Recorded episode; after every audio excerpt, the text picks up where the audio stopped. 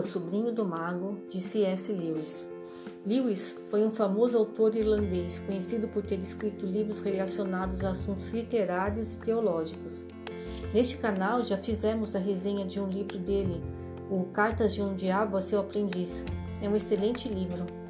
Hoje vou contar a história do livro O Sobrinho do Mago, que faz parte das Crônicas de Nárnia. Este não foi o primeiro livro da coletânea a ser escrito, mas como mostra a criação do mundo de Nárnia e a origem de vários personagens, é bem didático começar por ele. Além disso, na atual publicação da editora Martins Fontes, está como volume 1. Os personagens principais são Polly Diggory, tio André, a feiticeira Jades e o leão Aslan. A história começa em Londres, no início das férias de verão, quando Polly conhece seu novo vizinho, o Diggory. Logo eles travam amizade e muitos anos depois se lembrariam que foi nesse momento que suas vidas iriam mudar para sempre. Numa manhã, Polly estava no quintal quando viu surgir por cima do muro o rosto de um garoto. Polly se espantou porque sabia que naquela casa só moravam adultos, dois irmãos solteirões, o André e a Letícia. O menino estava bastante aborrecido. Tinha chorado, Explicou que estava vivendo com uma tia e tio loucos, que seu pai estava na Índia e que sua mãe estava tão doente que logo morreria. A menina tentou animar o garoto e começou a conversar, e foi assim que se conheceram. Durante a conversa, Polly disse que conhecia uma portinha no sótão de sua casa que dava para uma caixa d'água e um lugar escuro. Parecia um corredor. Esse lugar era um túnel que passava por cima de todas as casas do quarteirão, que elas eram germinadas. Eles resolveram então explorar. Queriam entrar na casa que ficava depois da casa de Diggory, porque ali ninguém vivia. E assim foram.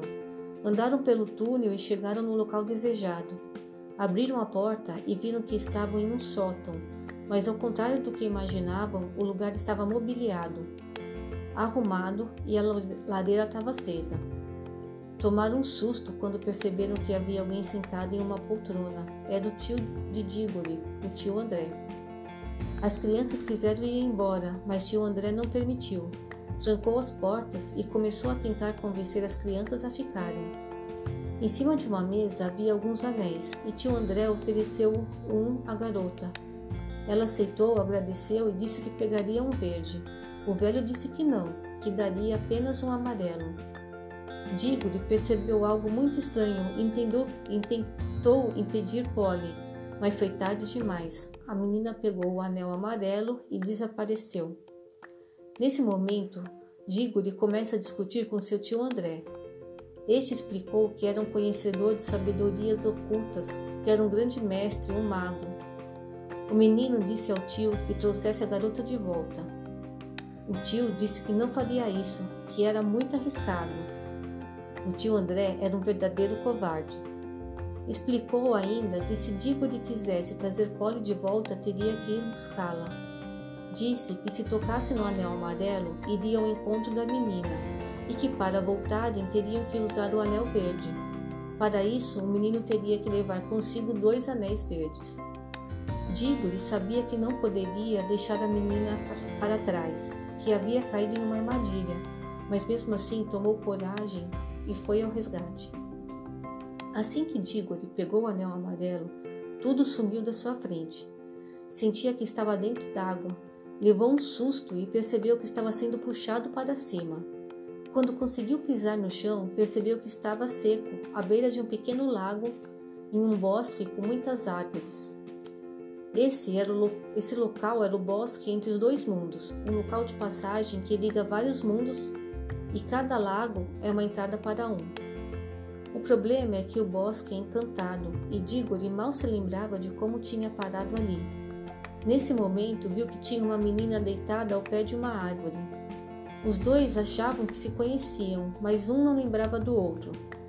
Aos poucos, e com um pouco de dificuldade, se lembraram do ocorrido e decidiram voltar para casa. Colocaram os anéis verdes nos dedos e foram para o lago. O problema é que, nesse momento, Diggory resolve que eles deveriam tentar entrar em outro lago para conhecer um mundo diferente, e depois de uma breve discussão, Polly aceitou. Deram as mãos e entraram em um lago. Através dele chegaram em um mundo no qual o sol era velho. O céu era de uma escuridão fora do comum, de um azul quase preto. Polly não gostou nada do lugar. Era uma cidade pavimentada. Estava em um pátio rodeado por paredes altas com janelões sem vidraças. O local estava vazio. Não viam ninguém. Polly queria voltar para casa, mas Diggory continuou explorando. Chegaram em um salão no qual haviam várias estátuas no formato de pessoas, todas muito elegantes. Envergavam mantos e usavam coroas e joias. A última figura era a mais interessante. Uma mulher muito alta, vestida mais ricamente que as outras e tinha um olhar aterrador. Depois viram uma coluna quadrada com algo escrito nela e em cima havia um arco com um sino. Mesmo contra a opinião de Polly, Diggory leu o escrito e tocou o sino. As crianças ouviram um ruído e viram uma mulher alta, de rosto severo, mas que Diggory tinha achado muito bela, se levantar do trono. A rainha não perdeu tempo. Pegou as crianças e fugiu com elas do local que começava a desmoronar.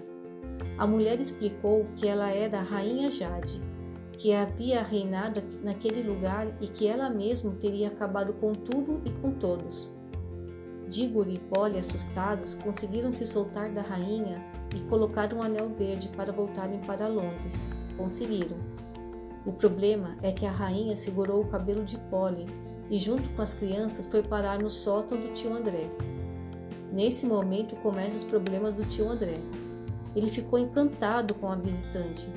Ela parecia dez vezes mais cheia de vida do que qualquer pessoa de Londres. Era muito bela e selvagem, ela foi extremamente grosseira com o velho. Ordenou que, que ele a levasse em algum local na qual ela pudesse se arrumar e que no dia seguinte começaria a conquistar o mundo. A rainha Jades arrumou uma encrenca inimaginável em Londres. Brigou, agrediu pessoas e causou o maior tumulto em frente às casas de Diggory e Polly.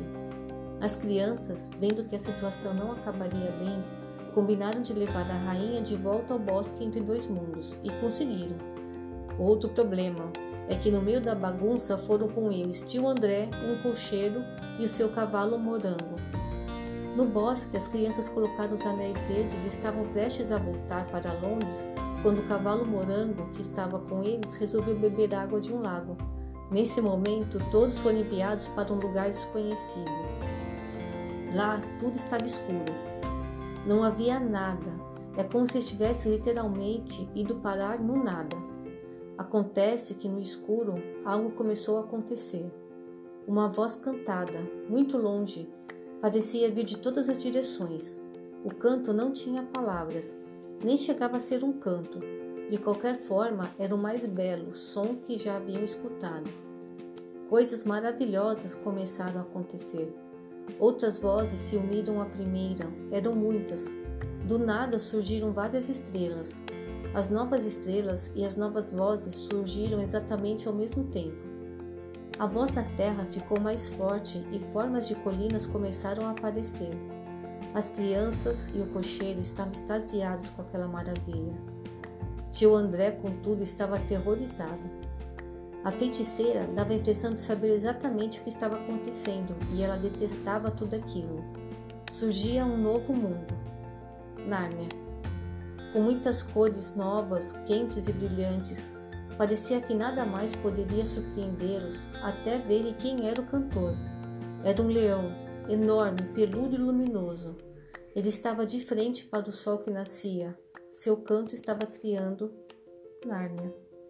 De repente, a feiticeira foi em direção ao leão e atirou na cabeça do animal um poste de ferro que havia arrancado de uma rua de Londres e que ainda estava com ela.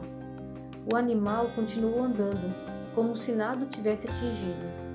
No local em que a barra de ferro caiu, começou a surgir um pequeno postezinho que crescia muito rápido. A feiticeira deu um berro, se assustou com o poder do leão Aslan e correu, desaparecendo entre as árvores. O mais interessante ocorreu em seguida. A canção fez surgir vários animais, nenhum tinha medo do leão. O cavalo morango, gostando de tudo aquilo, se uniu a eles. O leão ficou em silêncio e começou a tocar em alguns animais. Os bichos escolhidos ficaram em silêncio, todos olhando para o leão. Foi então que ele disse: Nárnia, Nárnia, desperte, ame, pense, fale, que as árvores caminhem, que os animais falem, que as águas sejam divinas. Das árvores surgiram criaturas selvagens, deuses e deusas da floresta, chegaram com eles os faunos, os sátiros e os anões.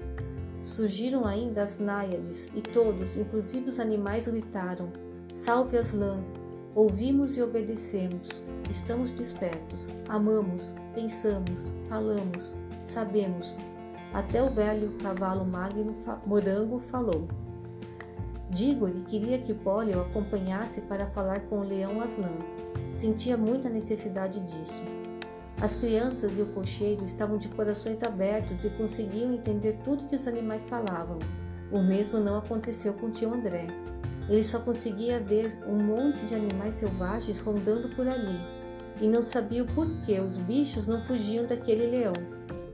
O livro é muito engraçado e uma passagem que mostra isso acontece nesse momento, quando os animais se unem e, por pura curiosidade, por não saberem o que era o tio André, correm atrás do homem e esse foge com todas suas forças. Quando os animais conseguem cercar tio André, ele desmaia. Os animais não sabiam se o tio André era um animal, um vegetal ou um mineral.